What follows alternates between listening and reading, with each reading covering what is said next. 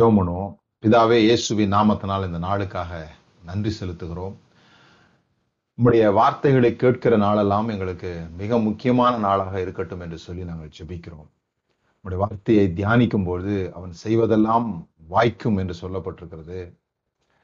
நாங்கள் செய்கிறதெல்லாம் வாய்க்கும் பொழுது எங்களுக்கு தெரிகிறது நாங்கள் உங்களுடைய வார்த்தைகளை கேட்டிருக்கிறோம். அதற்கு எங்களை ஒப்படைத்திருக்கிறோம் என்பது எங்களுக்கு தெரிகிறது. அப்படி இதை கேட்கிற ஒவ்வொருத்தருடைய வாழ்க்கையிலையும் அவர்கள் நினைப்பதற்கு மேலாக வேண்டிக் கொள்வதற்கு மேலாக காரியங்கள் நடைபெறும்படியாய் நான் ஆசீர்வதிக்கிறேன். விசேஷமாக இந்த நாளிலே அவர்களுடைய வாழ்க்கைக்குள்ளாக நீர் பேசும்படியாய் ஜெபிக்கிறேன். இயேசுவின் நாமத்தினால் பிதாவே. ஆமென். ஓகே. சோ நம்ம தொடர்ந்து யோசேப்பனுடைய வாழ்க்கையிலிருந்து பல்வேறு விஷயங்களை கற்றுக்கொண்டு வருகிறோம். அதுல முதலாவதாக யோசேப்பினுடைய வாழ்க்கை மாத்திரமல்ல நம்ம ஒவ்வொருத்தருடைய வாழ்க்கையும் ஒரு தரிசனத்தில் துவங்குகிறது. ஒரு சொப்பனத்தில் துவங்குகிறது. நம்முடைய வாழ்க்கை எப்படி இருக்கணும்னா போற போக்குல இருக்கக்கூடாது. அது எப்படி நடத்துகிறதோ அப்படி நாம போய் சேருவோம். அப்படி இருக்கக்கூடாது. ஒரு பஸ் ஏறதுக்கு முன்னால கூட எந்த ஸ்டேஷன்ல இறங்க போறோம்? அப்படி நமக்கு முதல்ல தெரிந்து டிக்கெட் எடுக்கிறது போல நம்முடைய வாழ்க்கையை அப்படி நாம அமைத்து கொள்ள முடியும் என்று சொல்லி பார்த்து வருகிறோம். அதற்கு முதலாவது தேவை ஒரு தரிசனம். அந்த தரிசனம் கெ- கிடைச்ச உடனே அடுத்த நாளே அது நிறைவேறாது அது யாருக்கா இருந்தாலும் அப்படி நிறைவேறுகிறது இல்ல. அந்த தரிசனம் முதலாவது நம்மளுடைய ப்ராப்ளம் என்னவா இருக்கும்னு சொல்லி சொன்னா கம்ஃபர்ட் ஜோனா இருக்கும். கம்ஃபர்ட் ஜோன்னா எனக்கு ஒரு சுகமான இடம் கிடைச்சிருச்சு என்னை நேசிக்கிற ஒரு அப்பா இருக்கிறாரு எனக்கு அவரு சட்டெல்லாம் போட்டு இருக்கிறாரு அந்த இடத்துல தான் என்னுடைய வாழ்நாள் முழுதும் நான் இருக்க போறேன். சில பேருக்கு ஒரு இடத்துல ஒரு இடத்துல போயிட்டா ஒரு இடத்துல சிக்கிட்டா ஒரு இடத்துல அவங்களுக்கு தேவையான காரியங்கள் கிடைச்சிருச்சுன்னா அதை விட்டு அவங்க நகரவே மாட்டாங்க. அது இடமா இருக்கட்டும் உபதேசமா இருக்கட்டும் சபையா இருக்கட்டும் எதுவா இருக்கட்டும் அதுல பெருமைலாம் பேசுவோம் நம்ம. நாங்க இத்தனை வருஷமா இந்த இடத்துல தான் இருக்கிறோம். இத்தனை வருஷமா இந்த இடத்த விட்டு நாங்க மாறவே இல்லை. அப்படிலாம் பேசுவோம்.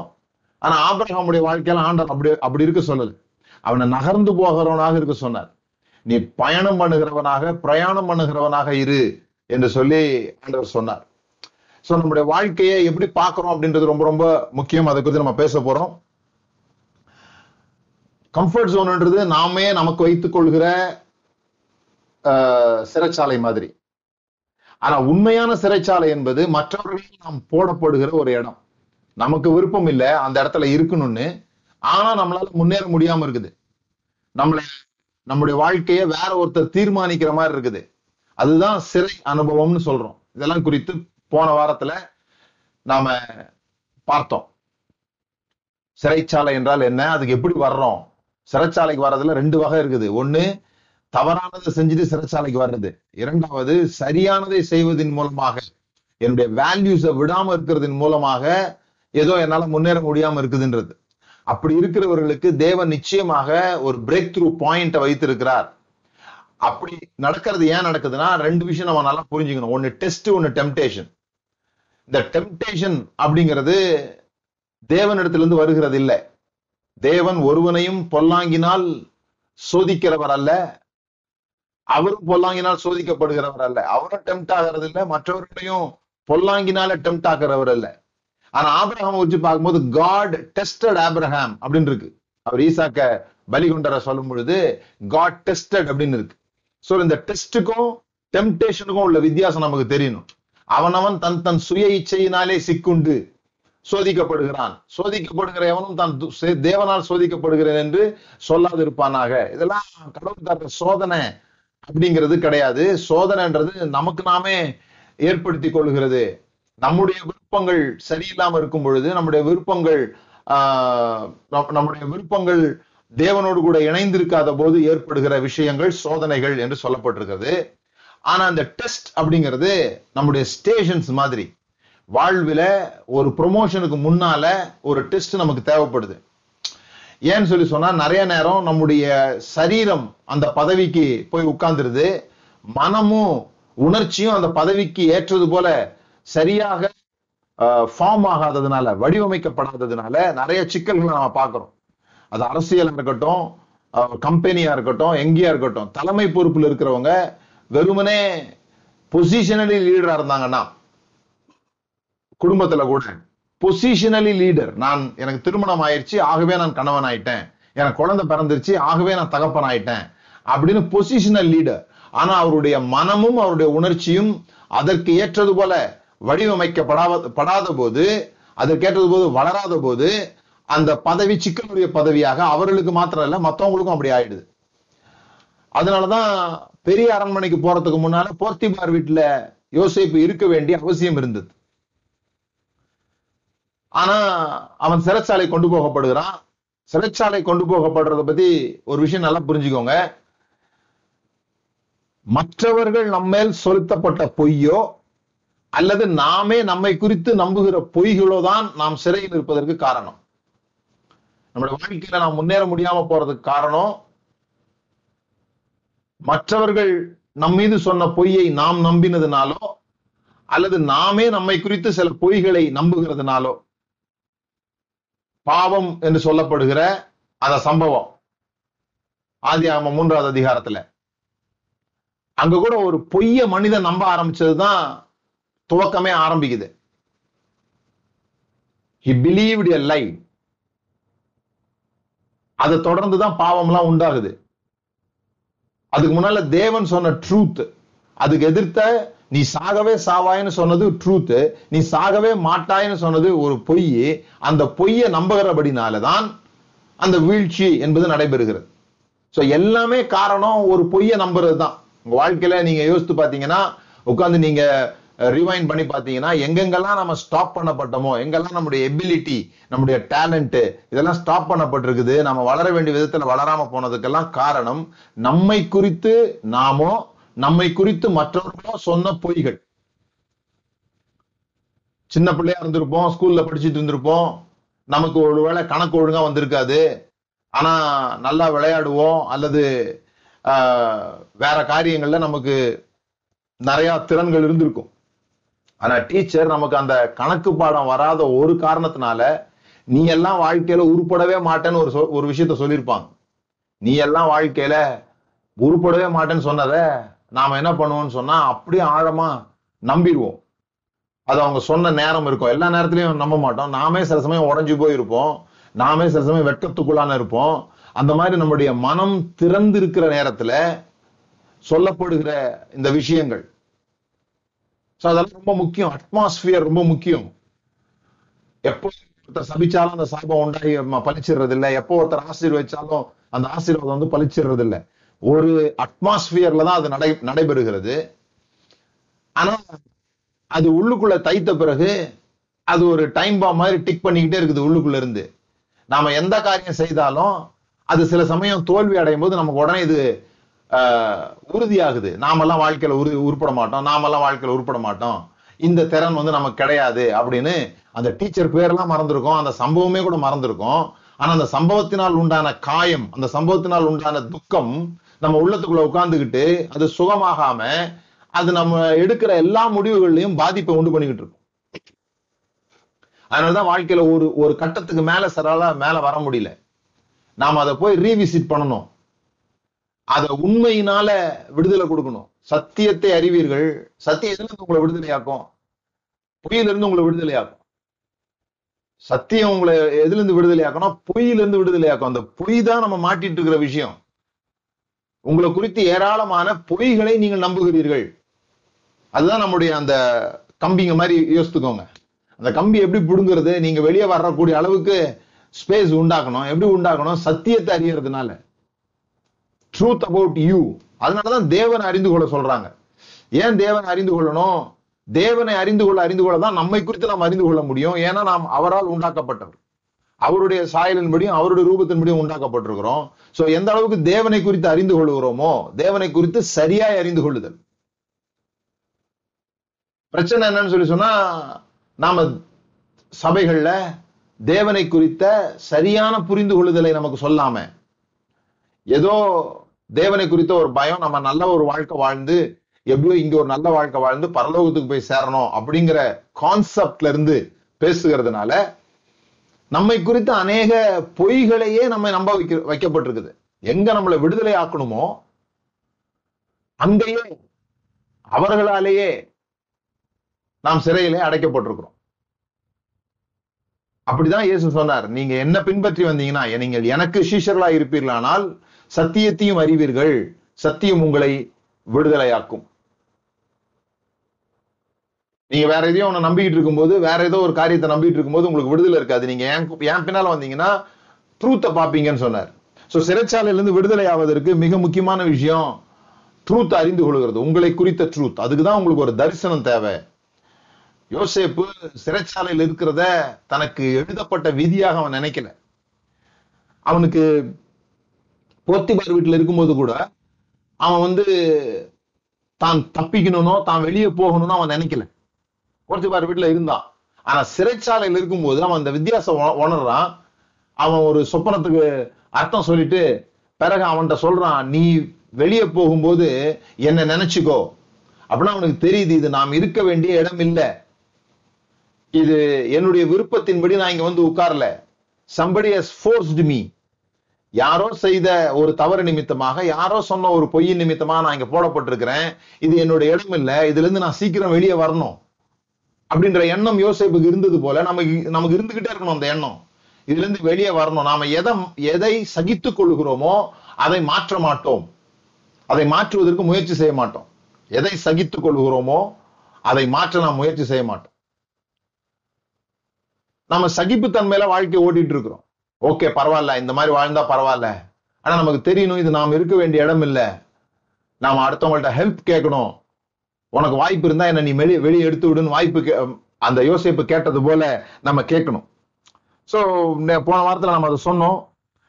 சீசன் ஆஃப் டிஃபிகல்டிஸ் ஏன் நமக்கு சீசன் ஆஃப் டிஃபிகல்டிஸ் உண்டாகுதுன்னா நம்மளை மெச்சூர்ட் பண்றதுக்காக. அடுத்த பதவிக்கு ஒவ்வொரு ப்ரொமோஷனும் ஒவ்வொரு சேலஞ்ச் ஒரு ப்ரொமோஷன் வந்ததுன்னா ஒரு ரெஸ்பான்சிபிலிட்டி கூடுது. ஒரு ரெஸ்பான்சிபிலிட்டி கூடும்போது ஒரு சேலஞ்ச் அதிகமாகுது. அந்த சேலஞ்சை சந்திக்கக்கூடிய ட்ரைனிங்க அதுக்கு முந்தின இடத்திலேயே தேவன் நமக்கு தர விரும்புகிறார். அதற்கான சூழல் உண்டாகுது. ஆனா அதை நம்ம ட்ரைனிங்கா எடுத்துக்கிறோமா? நம்ம பெட்டர் ஆகிறதுக்காக எடுத்துக்கிறோமா? பெட்டர் ஆகிறோமான்றது நம்ம கையில இருக்குது. நிறைய பேர் அதுல இருந்து தங்களை சிறப்பாக்கி கொள்ளாமல் அந்த சோதனை நிமித் அந்த டெஸ்ட் நிமித்தமாக அந்த கடினமான பாதை நிமித்தமாக கசப்புள்ளவர்களாக மாறி விடுகிறார்கள் என் வாழ்க்கையே இப்படிதான். அப்படின்னு நொந்துகிறதுனால நொந்து போகிற அவர்கள் அடுத்த இடத்துக்கு வரக்கூடிய வாய்ப்பு கிடைக்கும் போது அதுவும் அவங்களுக்கு கசப்பாவே மாறுது. அது அதாவது நீங்க ரொம்ப நல்லா கவனிக்கணும். வா நான் போன வாரத்தில் உங்களுக்கு சொன்ன ஹோம்ஒர்க் எத்தனை பேர் செஞ்சீங்கன்னு தெரியல. கிரியேட் ஒன் சென்டென்ஸ் லைஃப் உங்க வாழ்க்கை குறித்து ஒரு வரியில் சொல்லுங்க அப்படின்னு சொன்னேன். ஏன் அப்படின்னு சொல்லி சொன்னா இது நம்முடைய வாழ்க்கை. இதை நீங்க தான் உருவாக்க போறீங்க. நீங்க எப்படி விரும்புறீங்களோ அப்படி நீங்க உருவாக்கிக்க முடியும். நிறைய நேரத்துல தேவன் தான் இது இப்படி எல்லாம் நடத்துறாரு. தேவன் தான் இப்படி சொல்றாரு. தேவன் தான் என் வாழ்க்கை இப்படி வச்சிருக்கிறான்னு நினைக்கிறாங்க. கிடையாது. அதை நான் ஏற்கனவே சொன்னேன். தேவன் நினைக்கிற மாதிரியே விஷயங்கள் பூமியில நடக்கல. தேவன் நினைக்கிற மாதிரியான விஷயங்கள் பூமியில நடக்கல. அதனாலதான் அவர் நம்மளை ஜோம் பண்ண சொன்னாரு. உங்களுடைய சித்தம் பரமண்டங்களில் செய்யப்படுகிறது போல பூமியிலேயும் செய்யப்படுவதாக. ஆட்டோமேட்டிக்கா அது நடக்கிற ஒரு விஷயம் கிடையாது. அவர் நம்மை குறித்து சிறப்பான எண்ணங்களை வச்சிருக்கிறார் சிறப்பான கனவுகளை வைத்திருக்கிறார். ஆனா நாம தான் அதை நடத்த வேண்டியது இருக்குது. ஒரு பெரிய ஞானி மாதிரி ஒருத்தர் ஒரு ஒரு ஊரா போய் தன்னுடைய ஞானத்தை மக்கள் மத்தியில ப்ரூவ் பண்ணிட்டு இருந்தார். அப்போ ஒரு ஊருக்கு வந்திருக்கும் போது அவர் மக்கள் எல்லாம் வந்து கேள்வி கேட்டு அவங்க பதில் சொல்ல முடியாத விஷயங்களை இவர் கேட்டு அப்படி தன்னோட ஞானத்தை பிரஸ்தாவம் பண்ணி கொண்டிருந்தார் அப்போ ஒரு பையன் வந்தான் உங்களுக்கு எல்லா கேள்விக்கும் பதில் தெரியுதுன்னு சொல்றீங்களே என் கைக்குள்ள ஒரு பட்டாம்பூச்சி இருக்குது. என் கைக்குள்ள இருக்கிற பட்டாம்பூச்சி உயிரோட இருக்குதா? செத்து போயிருக்குதா சொல்லுங்க பார்க்கலாம் அப்படின்னு கேட்டான். என் கைக்குள்ள இருக்கிற பட்டாம்பூச்சி உயிரோட இருக்குதா செத்து போயிருக்குதா சொல்லுங்க அப்படின்னு கேட்டான். இப்போ ஞானிக்கு சிக்கல். என்னன்னு சொன்னா செத்து போயிருக்குன்னு சொன்னா ஒருவேளை அது உயிரோட இருந்து திறந்து விட்டா அது பறந்து ஓடிடும் அப்ப இவர் ஏமாந்துருவாரு. அவர் உயிரோட இருக்குதுன்னு சொல்லி இந்த பையன் சின்னதா அப்படி கையை வச்சு நசுக்குனாலே அது செத்து போயிடும் பட்டாம்பூச்சி. கையை திறந்து பார்த்தா செத்து போயிருக்கும். இவர் சொன்னதுக்கு ஆப்போசிட் ஆயிடும். அப்ப அந்த பையன் திரும்பி கேக்குறான். சொல்லுங்க என் கையில இருக்கிற பட்டாம்பூச்சி உயிரோடு இருக்குதா செத்து போயிருக்குதா? அப்படின்னு உடனே அந்த ஞானி பதில் சொன்னார். அது உன் கையில இருக்குது அப்படின்னாரு. அது உன் கையில இருக்குது. அதுல ரெண்டு பதில் இருக்குது. அது உங்ககிட்ட தான்ப்பா இருக்குது. உங்க வாழ்க்கைன்ற பட்டாம்பூச்சி உங்க கையில தான் இருக்குது. நீங்க நசுக்குன்னா நசுக்கலாம். திறந்ததை பறக்க விடணும்னா பறக்க விடலாம். அதனால நீங்க புரிந்து புரிந்து கொள்ள வேண்டியது இதுதான். உங்க கையில ஒரு பட்டாம்பூச்சி ஆண்டவர் தந்திருக்கிறாரு. இப்ப அவர்கிட்ட போய் கேட்டுட்டு இருக்க கூடாது. ஆண்டவரே என் வாழ்க்கை பட்டு போகுமா? என் வாழ்க்கை செடிக்குமா என் வாழ்க்கை என் கையில தந்திருக்கிற இந்த பட்டாம்பூச்சி உயிர் இருக்குதா? செத்து போயிருக்குதான்லாம் அவர்கிட்ட போய் கேட்டுட்டு இருக்க வேண்டியது இல்லை அவர் என்ன பதில் சொல்லுவாருன்னா அது உன் கையில இருக்குதுன்பாரு. ஆயுள் நாள் கூட ஏதோ அங்க டைரியில எழுதி வைக்கல. செவ்வாய்க்கிழமை மத்தியானம் செத்து போயிருவான் அப்படின்லாம் எழுதி வைக்கல. தாயின் தகப்பனையும் கனம் பண்ணா உன் ஆயுள் நாளை நீட்டிக்க முடியும்னு சொல்லியிருக்குது. ஜீவன் ஜீவன் மரணமும் நாவின் அதிகாரத்தில் இருக்குதுன்னு சொல்லப்பட்டிருக்குது. நல்ல நாட்களை விரும்புகிற மனுஷன் ஜீவனை விரும்பி நல்ல நாட்களை தேடுகிறவன் தன் நாவை காத்துக்கொள்வானாகன்னு சொல்லப்பட்டிருக்குது. அப்ப ஏதோ சில காரியங்கள் செய்வதன் மூலமாக நம்மளோட ஆயுள் நாட்டிலே கூட்டிக் கொள்ள முடியும் அப்படின்னு வேதாகமம் சொல்லுது. அப்ப நம்முடைய வா- ஆயுள் நாட்டையே நம்மளால கூட்ட முடியும்னா ஆ? இந்த ஜீவனையே நம்மளால பெருக்கிக் கொள்ள முடியும் அப்படின்னு சொல்லி சொன்னா நாம செய்கிற காரியங்கள்லயும் கூட நம்முடைய வாழ்க்கையில நம்முடைய தரிசனங்களை நாம் அடைவதற்கான எல்லா விஷயங்களையும் தேவன் நமக்குள்ள வைத்திருக்கிறார் என்பதை நம்ம அறிந்து கொள்ளணும். வாழ்க்கை மேலும் கீழும் இறங்குற மாதிரியே இருக்கும். ஆனா அது எப்பொழுதுமே அப்படி இருக்க வேண்டிய அவசியம் இல்லை. யோசேப்பனுடைய வாழ்க்கை முதல் வருஷம் என்னுடைய செய்தி கேட்டிருந்தீங்கன்னா உங்களுக்கு தெரியும். இந்த தொடர்னுடைய முதல் வாரத்துல நான் சொன்னேன். யோசேப்பனுடைய வாழ்க்கை கிராஃப் மாதிரி இருந்தது. இதய துடிப்பு மாதிரி இருந்தது. இசிஜி எடுத்தா அப்படி இருக்குமோ அப்படி இருந்தது. சில பேர் நேசிக்கிறாங்க சில பேர் வெறுக்கிறாங்க. சில சமயம் நல்லது நடக்குது சில சமயம் கெட்டது நடக்குது. சில சமயம் அவ்வளவுதான் வாழ்க்கையில ஒரு செட்டில்மெண்ட்டுக்கு வந்துட்டோம்னு நினைக்கிறான் தூக்கி கீழே போட்டுடுறாங்க. இப்படி ஜிக்ஸாக்கா இருந்த அந்த லைஃப் இந்த ஜெயில இருந்து வெளியேறின பிறகு அவனுடைய வாழ்க்கை அதுக்கப்புறம் இறங்கவே இல்லை கீழே இறங்கவே இல்லை.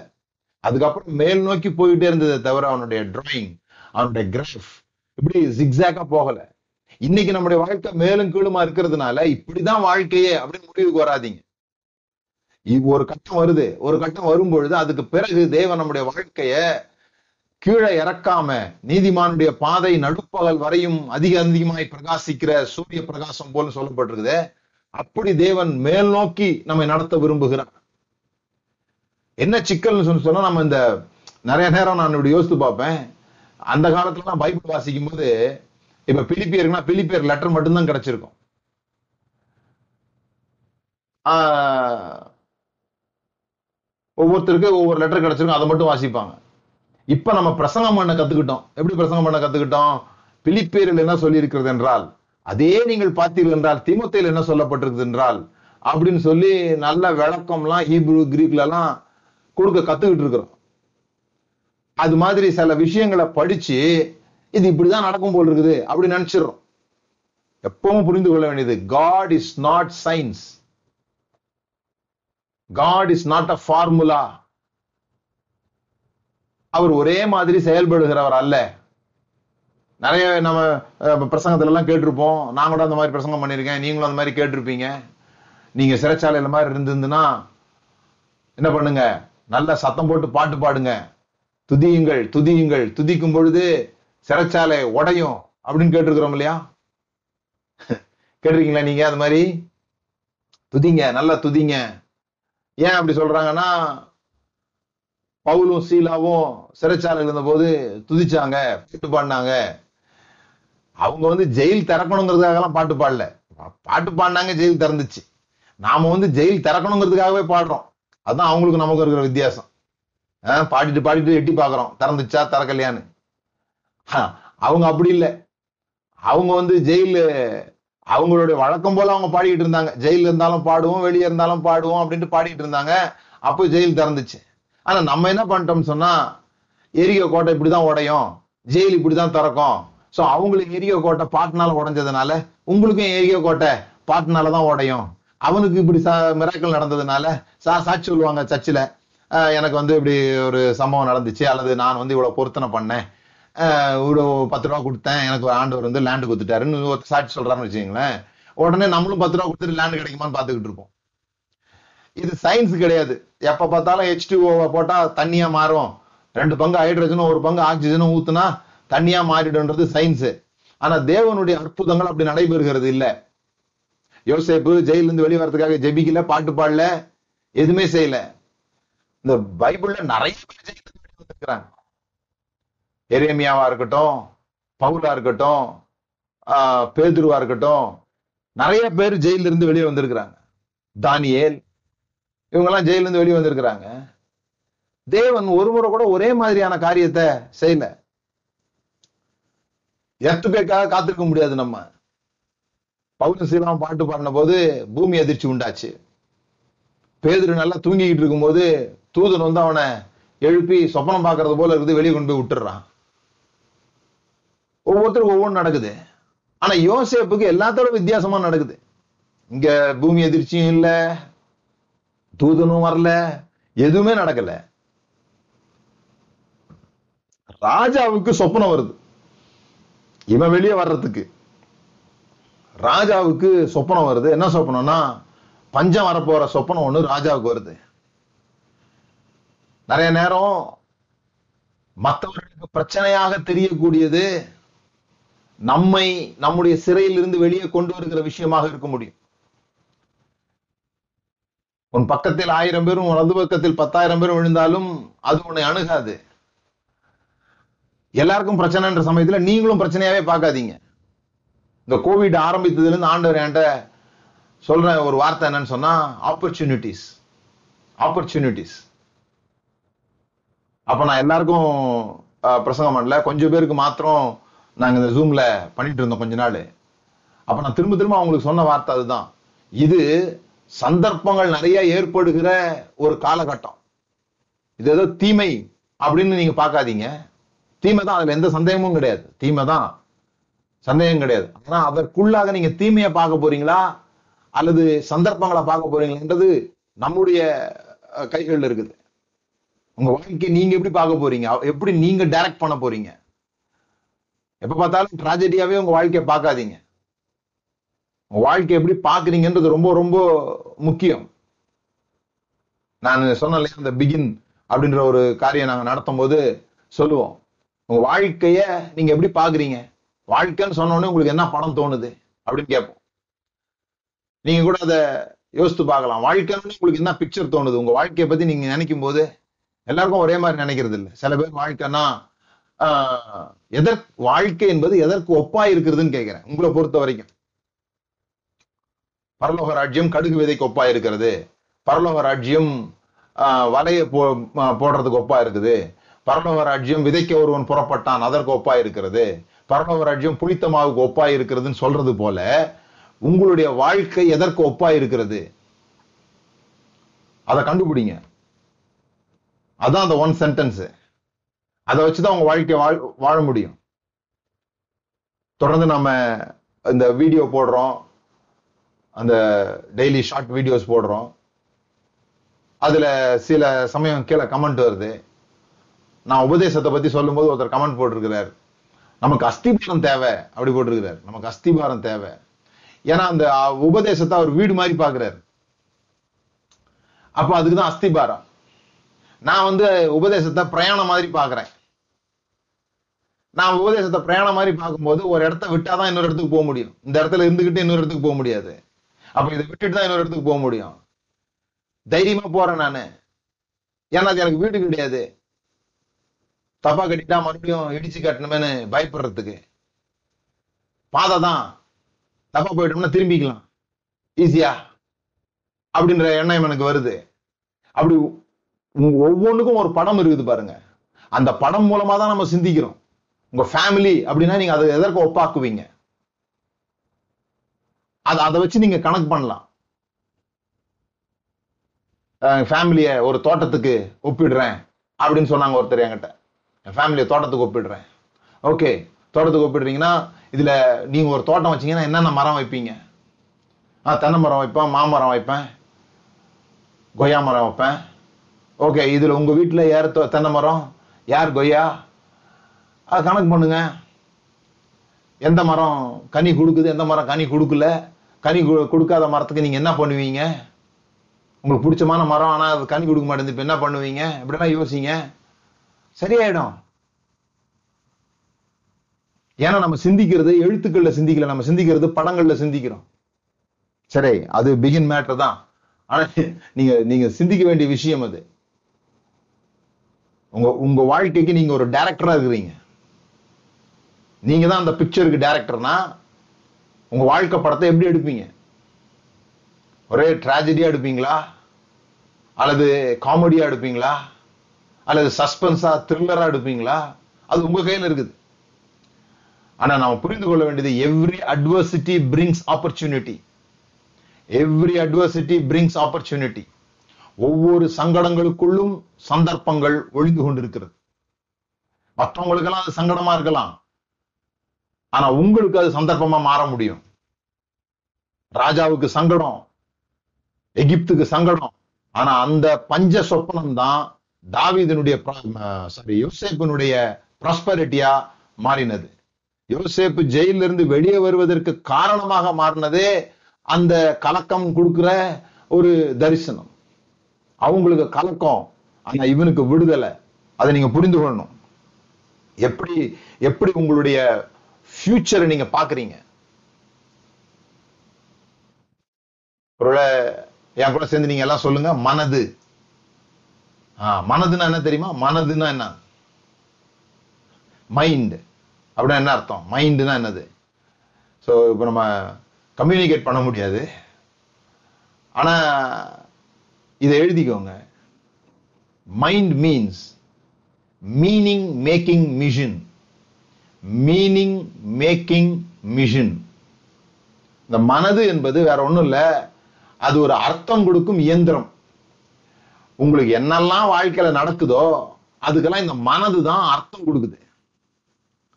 இந்த மனது எப்படி அர்த்தம் கொடுக்குதுன்னா ஏற்கனவே அப்படிப்பட்ட அனுபவங்கள் உங்களுக்கு நடந்திருந்தாலோ அல்லது அப்படிப்பட்ட அனுபவங்களை பற்றி நீங்கள் வாசித்திருந்தாலோ அல்லது அப்படிப்பட்ட அனுபவங்களை நீங்கள் பார்த்திருந்தாலோ மற்றவர்கள் நடப்பதை பார்த்திருந்தாலோ அதை வைத்து இது அதற்கு அர்த்தம் கொடுக்குது. அப்ப நீங்க பார்க்காத விஷயங்கள் நிறைய இருக்குது. அதுக்கு அதனால அதுக்கு அந்த மாதிரியான அர்த்தத்தை இது கொடுக்க முடியல. நீங்க படத்துல ஒரு ஜோக் வரும். வெள்ளையா இருக்கிறவன் பொய் சொல்ல மாட்டான் அப்படின்னு சொல்லிட்டு. வெள்ளையா இருக்கிறவன் பொய் சொல்ல மாட்டான். அது ஜோக் மட்டும் கிடையாது. நிறைய பேர் உண்மையிலே நம்புறாங்க அதை. யாராவது முகத்துல எல்லாம் புள்ளி புள்ளியா இருந்து மீசெல்லாம் முறுக்கி வந்தா அவர் பார்த்தாலே பயம் ஏற்படுது. ஒரு அர்த்தம் கொடுக்கணும் அவருக்கு. இவர் ஏதோ கெட்டவரா தான் இருப்பார் போல் இருக்கு அப்படின்னு சொல்லிட்டு. வெள்ளையா வந்தோடனே துரை அப்படின்ற ஒரு சத்தம் நமக்கு கேட்டுருது உள்ள. நானூறு வருஷமா வெள்ளைக்காரனுக்கு கீழே இருந்ததுனால என்னமோ தெரியல. வெள்ளையா இருக்குன்னு பார்த்தா நமக்கு ஒரு மரியாதை வந்துடுது. ஒரு அர்த்தம் கொடுத்துட்றோம் சோ எல்லாத்துக்கும் நம்ம அர்த்தம் கொடுக்குறோம். வாழ்க்கையில எல்லாத்துக்கும் நம்ம அர்த்தம் கொடுக்குறோம். அது கணவன்மாரா இருக்கிறவங்களுக்கு நல்லா தெரியும் மனைவிமார் எப்படி அர்த்தம் கொடுக்குறாங்கன்ட்டு. இவங்களுக்கு ஆச்சரியமாயிடும். இதுக்கு இப்படி ஒரு அர்த்தம் இருக்குதான்னு யோசிக்க ஆரம்பிச்சிடுவாங்க. அப்படி அர்த்தம் கொடுக்குறோம். ஏன்னா அவங்களுடைய e-, எக்ஸ்பீரியன்சஸ் வேற நம்மளுடைய எக்ஸ்பீரியன்சஸ் வேற. நாம எப்படிப்பட்ட மீனிங்ஸ கொடுக்கிறோன்றது தானா ஏற்படுகிறது இல்ல. நாம் அதுக்கு மாற்றி அர்த்தத்தை கொடுக்க முடியும். அதான் நீங்க புரிந்து கொள்ள வேண்டும் யோசிப்பு தனக்கு நடந்த எல்லா காரியத்தையும் ஒரு வார்த்தையில சொல்றான். இதெல்லாம் தேவன் வந்து உங்களுக்கு ஜீவரட்சணையும் செய்யும்படியாக என்ன இப்படி அனுப்புனாரு. எப்படி அர்த்தம் கொடுக்கலாம் பாருங்க. அதுக்கு எப்படி வேணா அர்த்தம் கொடுக்கலாம். படுபாவி பசங்க என்னவெல்லாம் பண்ணிட்டீங்களா நீங்க என்ன? வாழ்க்கையை சீரழிச்சீங்களா? அப்படியும் கொடுக்கலாம். இத்தனை வருஷமா அப்பா விட்டு பிரிச்சிட்டீங்களடா. என்ன சுகத்தை கண்டீங்க நீங்க? அப்படியும் சொல்லலாம். ஆனா அவன் சூஸ் பண்ண விஷயங்களை பாருங்க. அது அந்த அந்த அதை நடந்த சம்பவத்துக்கு எப்படி மீனிங் கொடுக்கணும்ட்டு அந்த ஒரு விஷயம் தான் யோசேப் எப்படி வாழ்ந்திருப்பான்றதை நமக்கு தெரிவிக்குது. அதனாலதான் பைபிள்ல நீங்க பாத்தீங்கன்னா அந்த ஆட்டிடியூடு ஒரு ஒரு சம்பவத்துக்கு நாம எப்படி அர்த்தம் கொடுக்கிறோம்? ஒரு எண்பத்தி ஏழு வயது டாக்டர் அவர் வந்து டிப்ரெஷன்ல போயிட்டார். மன அழுத்தத்துல. ஏன்னா ரெண்டு வருஷத்துக்கு முன்னால அவருடைய மனைவி இறந்து போயிட்டாங்க. மனைவி இறந்த அந்த சோகம் வந்து அவரால் வெளிவரவே முடியல. மிகுந்த மன பாதிப்பு ஆயிட்டார் என்னென்னமோ ட்ரீட் பண்றாங்க அவரை சரி பண்ண முடியல. அப்போ அவர் ஒரு கவுன்சிலர்கிட்ட கூட்டு போனாங்க. கவுன்சிலர்னா இந்த அரசியல்வாதி சொல்ல ஆலோசனை கொடுக்குறவங்க. ஆலோசனை கொடுக்குறவங்ககிட்ட கூட்டு போயிருக்காங்க ஒருத்தட்ட அப்போ அவரு ஆஹ், அவரை பார்த்துட்டு இந்த கேள்வி கேட்டிருக்கிறார். யாருமே கேட்காத ஒரு கேள்வி அவர்கிட்ட கேட்டிருக்கிறார். ஒருவேளை நீங்க முதல்ல இறந்திருந்தீங்கன்னா உங்க மனைவி நிலைமை என்னவா இருக்கும்? அப்படி கேட்ட உடனே அவரு சொல்லியிருக்காரு இல்ல அவ ரொம்ப கஷ்டப்பட்டிருப்பா. அவ அவளால வாழ்ந்திருக்கவே முடியாது. அவளுக்கு எதுவுமே தெரியாது. அவ ரொம்ப கஷ்டப்பட்டிருப்பா. அப்படின்னு உடனே இந்த கவுன்சிலர் சொன்னார் பாருங்க நீங்க அவங்கள விட அதிக நாட்கள் வாழ்ந்து அவங்களுக்கு நன்மை செஞ்சிருக்கீங்க. அந்த துக்கத்தை நீங்க சுமந்து கொண்டீங்க இப்போ. சுமந்து கொண்டு அவர்கள் சுகமா இருக்கிற ஒரு வாய்ப்பு நீங்க முதல்ல இறந்து போயிருந்தீங்கன்னா அவங்க கஷ்டப்பட்டு இருப்பாங்க இப்ப அந்த கஷ்டத்தை நீங்க அவங்களுக்கு கொடுக்கல. நீங்க ரொம்ப நாள் வாழ்ந்ததுனால கூடுதலாக வாழ்ந்ததுனால அந்த துக்கத்தை நீங்க அதுக்காக நீங்க விலை தான் இந்த கண்ணீர். அவங்களுக்கு செய்த நன்மைக்கான விலை தான் இந்த கண்ணீர்னு சொல்லி அந்த மீனிங்கை மாத்தி விட்ட உடனே அவர் சுகமடைஞ்சிட்டார் அவர் இது வரைக்கும் வச்சிருந்த அஹ், அர்த்தம் என்ன? மனைவி இழந்துட்டேன். ஐயோ மனைவி முதல்ல இறந்து போயிட்டாங்களேன்ற ஒரு அர்த்தத்துல இருந்து அவருக்கு மாற்று அர்த்தம் ஒண்ணு கொடுக்க கொடுத்ததுனால அவர் சுகமடைகிறார். நான் அடிக்கடி சொல்ற ஒரு எடுத்துக்காட்டு உண்டு. ஒரு ஒரு பெண்ணு ஆஹ், பெண்ணை பத்தி ஒரு அப்பா வந்து சொல்றாரு. ஆஹ், இவ வந்து வணங்கா கழுத்து உள்ளவளா இருக்கிறா. நான் சொல்ற எதுக்குமே கீழ்ப்படிய மாட்டேன்றா. ஸ்டப்பானா இருக்கிறா அப்படின்னு சொல்லியிருக்காரு. ஸ்டப்பானா இருக்கிறா. அந்த கவுன்சிலர் கேட்டிருக்கிறாரு ஆஹ், நீங்க என்ன வேலை செய்றீங்கன்னு உடனே அவரு நான் பேங்க்ல மேனேஜரா இருக்கிறேன். அப்படியே உங்கள்கிட்ட லோன் கேட்டு வருவாங்கல்ல? ஆமா லோன் கேட்டு வருவாங்க. யார் கேட்டாலும் கொடுத்துருவீங்களா? நான் கொடுக்க மாட்டேன். எவ்வளவு கெஞ்சி கேட்டாலும் கொடுக்க மாட்டீங்களா? கொடுக்க மாட்டேன். அழுது புரண்டா கூட கொடுக்க மாட்டீங்களா? கொடுக்க மாட்டேன். நீங்க இவ்வளவு ஸ்டபனா இருப்பீங்களா? அப்படின்னு கேட்டிருக்கிறாரு. அப்பா அப்பதான் கண்ணையை முழிச்சிருக்கிறாரு. ஓ நம்மளும் ஸ்டபனா தான் இருக்கிறோம் போல் இருக்கு. அப்படின்ட்டு. அப்ப அவர் சொல்லிக்காரு இப்பதான் அந்த ஸ்டபன் எங்க இருந்து வந்ததுன்னு தெரியுது. உங்கள்கிட்ட இருந்து தான் வந்திருக்குது. இப்போ ஒரு கேள்வி. உங்க பொண்ணு வந்து பஸ் ஸ்டாண்ட்ல நிக்கும் போது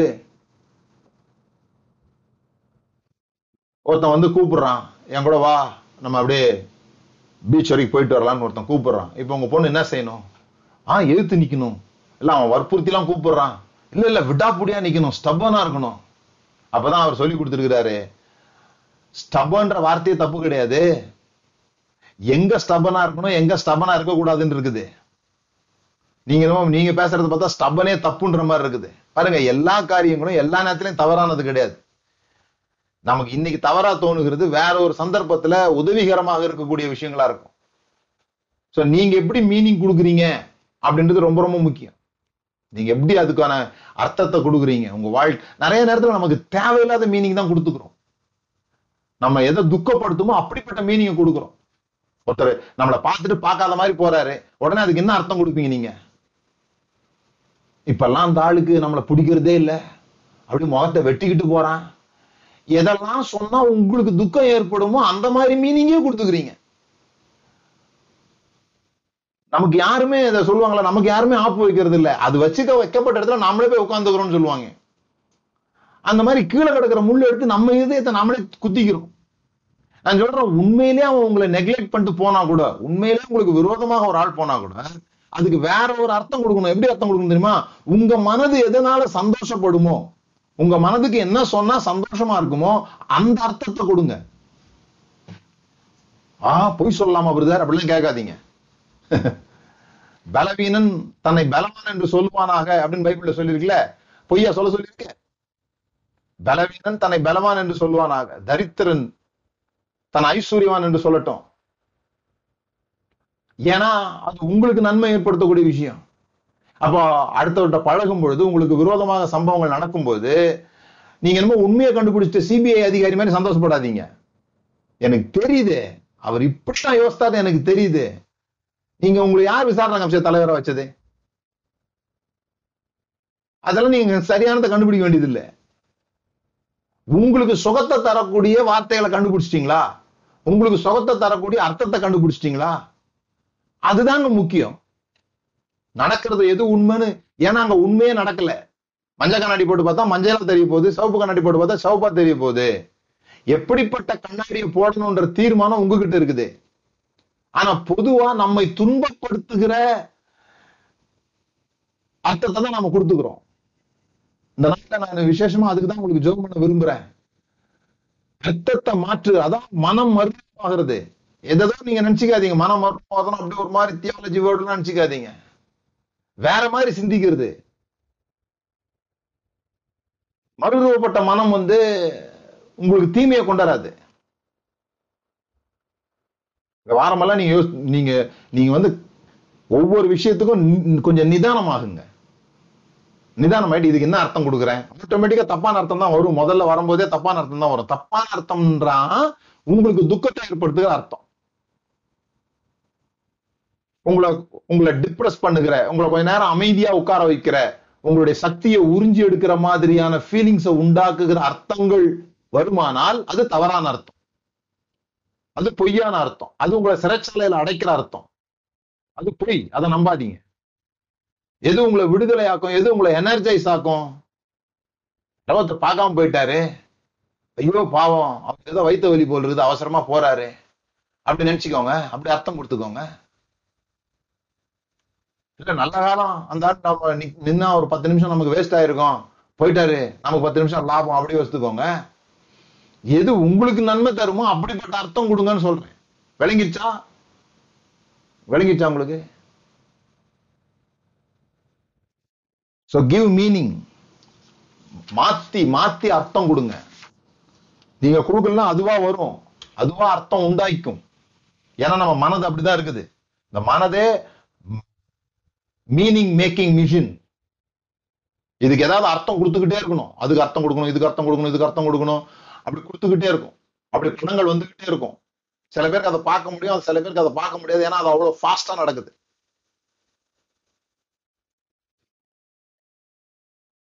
இப்ப ஜெயில போட்டாச்சு. ஜெயில்ல எப்படி இருக்கிறது? இந்த மாதிரி ஜெயிலான சூழ்நிலை எப்படி இருக்கிறது? அர்த்தத்தை மாத்தி கொடுக்கணும். ரெண்டாவது அவன் அதிகாலையில் எழுந்து யோசேப்பு அந்த அந்த விஷயம் எனக்கு அதிகாலையில் எழுந்து ஜெயில்ல ஏன்பா நீ அதிகாலையில் எழுந்த? பக்கத்துல யாராவது பார்த்து சொல்லுங்க. ஜெயில்ல இருந்தா கூட அதிகாலையில் எழுந்தீங்கன்னா நீங்க வெற்றிகரமானவங்களா மாறிடுவீங்க. இது வந்து அதிகாலையில் எழுந்தாதான் வெற்றிகரமா மாற முடியுன்றதுக்காக சொல்லல. அந்த காலத்துல இரவு சீக்கிரமாவே தூங்கிடுவாங்க. ஏன்னா லைட்டு கிடையாது. அதனால ஏழு மணிக்கு மேல முழிச்சிருக்கவும் முடியாது. டிவி கிடையாது தொடர் கிடையாது. எதுவும் கிடையாது. முழிச்சிருக்கிறதுக்கான வாய்ப்பே கிடையாது. அதுவே தூக்கம் வந்துடும் தூங்கிடுவாங்க. அதனால அதிகாலையில் எழுந்துப்பாங்க. அது ஒரு பெரிய பிரச்சனையே கிடையாது. இப்ப நமக்கு பாவம் லைட்டை கொடுத்துட்டாங்க டிவியை கொடுத்துட்டாங்க மொபைல் கொடுத்துட்டாங்க. அதுல சேட்டிங் கொடுத்துட்டாங்க. நிறைய வாய்ப்புகள் கொடுத்துருக்காங்க தூங்காம இருக்கிறதுக்கு. அதனால இந்த அதிகாலையில் எழுந்துட்டா அவங்க ஜெயிச்சிருவாங்க அப்படின்னு ஒரு கான்செப்ட் இருக்கு. அதிகாலையில் எழுந்துட்டா ஜெயிச்சிருவாங்க அப்படின்னு சொல்லிட்டு. ஆனா ஜெயிச்சவங்க நிறைய பேர் சொல்றாங்க ஐ எம் நைட் பேர்ட் அப்படின்லாம் சொல்லுவாங்க. ஸோ இது நாங்க ஒரு நாள் பாம்பேல ஒரு ஸ்டேஷன்ல நானும் என் கூட ஊழியம் செய்யற சகோதரரும் விடிகால நாலரை மணி அங்க போய் நின்றுட்டு இருக்கிறோம் ஒரு இடத்துக்கு போறதுக்காக. அப்ப உங்களுக்கு தெரியும் பாம்பேல செம்ம கூட்டம் இருக்கும் எப்பவும்.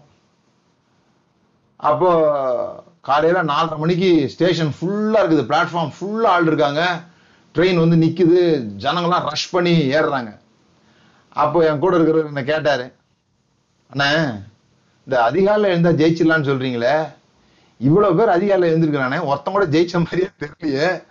இப்படி கஷ்டப்பட்டு செகண்ட் கிளாஸ்ல போயிட்டு இருக்கிறானே அப்படின்னு கேட்டார். அப்ப நான் சொன்னேன் அவனை போய் கேட்டு பாருங்க. சனிக்கிழமையும் ஞாயிற்றுக்கிழமையும் என்ன செய்வான் காலையில?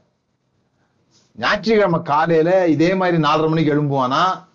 அல்லது பதினொன்றரைக்கு எழும்புவானான்னு கேட்டு பாருங்க. அப்பதான் தெரியும் அவன் ஏன் வெற்றி பெறலன்னு. ஏன்னா இந்த நாலரை மணிக்கு எழும்புறது அவன் விரும்பி எழும்பல. அவன் விரும்பி எழும்பல. அது ஜெயிலு. எழும்பி ஆகணும் பாருங்க. ஆனா ஞாயிற்றுக்கிழமை ஒருத்தன் நாலரை மணிக்கு எழும்புறான்னா அது அவனுடைய ரொட்டீன் அது அவனுடைய வாழ்வு அவன் தெரிந்து கொண்ட விஷயம் அது நான் நாலரை மணிக்கு தான் எழும்புவேன். சில பேர் வாக்கிங்லாம் போவாங்க. சில பேரை வீட்டுல இருந்து அடிச்சு பத்தணும். போ போ அப்படின்னு சொல்லணும். அதுக்கு அவன் சாக்கெல்லாம் சொல்லுவான். வெளியே குளிரா இருக்கு எனக்கு சளி பிடிச்சிரும் வெளியே மழை பெய்யுது நாய் கிடக்குது நிறைய சொல்லுவாங்க. சில பேர் இருக்காங்க. வெயில் அடிச்சாலும் மழை பெஞ்சாலும் குளிர் அடிச்சாலும் வாக்கிங் போவாங்க. ஏன்னா அது அவங்க விரும்பி செய்யறது. டாக்டர் சொல்ல நீங்க வாக்கிங் போல செத்து போயிருவீங்க. அப்படி சொல்லி பயமுறுத்தி போல. அது அவர்களுடைய விருப்பம். ஸோ வாழ்க்கையில நீங்க வெற்றி பெறணும்னா காலையில நல்லது ரொம்ப நல்லது. அதை விட முக்கியம் routines the power of routine நீங்க எதை செய்றீங்களோ அதை ஒவ்வொரு நாளும் செய்கிற உங்களுக்கு தெரியணும். பல் வளர்க்கணுடனே அடுத்து என்ன செய்வோம்?